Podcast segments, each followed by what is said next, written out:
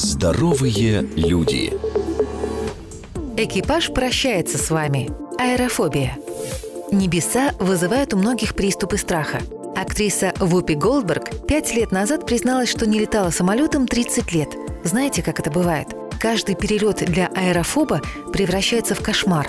За несколько дней до полета желудок сжимается, тошнит. В аэропорту начинают холодеть конечности, подкашиваются ноги, ты потеешь. В самом самолете сердце колотится, кажется, что не хватает воздуха. Чтобы не летать, аэрофобы готовы отказаться от престижной работы или заманчивых гастролей. Вупи Голдберг повезло. Ей помогла психотерапия.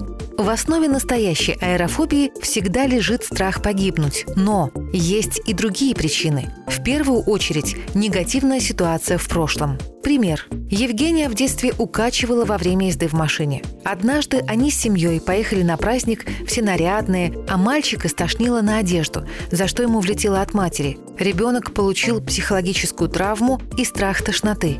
Прошло много лет. Он без особых проблем летал самолетами, пока однажды его рейс не угодил в сильную грозу.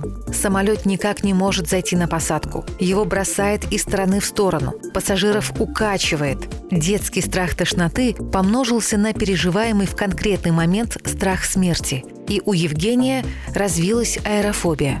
Вот тут психотерапевту и надо детскую травму извлекать и лечить. Это лишь один пример, но именно такой подход Всемирной психиатрической ассоциации считается самым эффективным в лечении аэрофобии. Сначала установить и проработать причины, которые привели человека к фобии, а потом уже отучить от привычки бояться.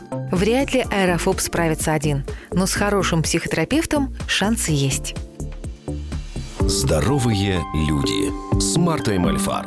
Ежедневно на радио Вести.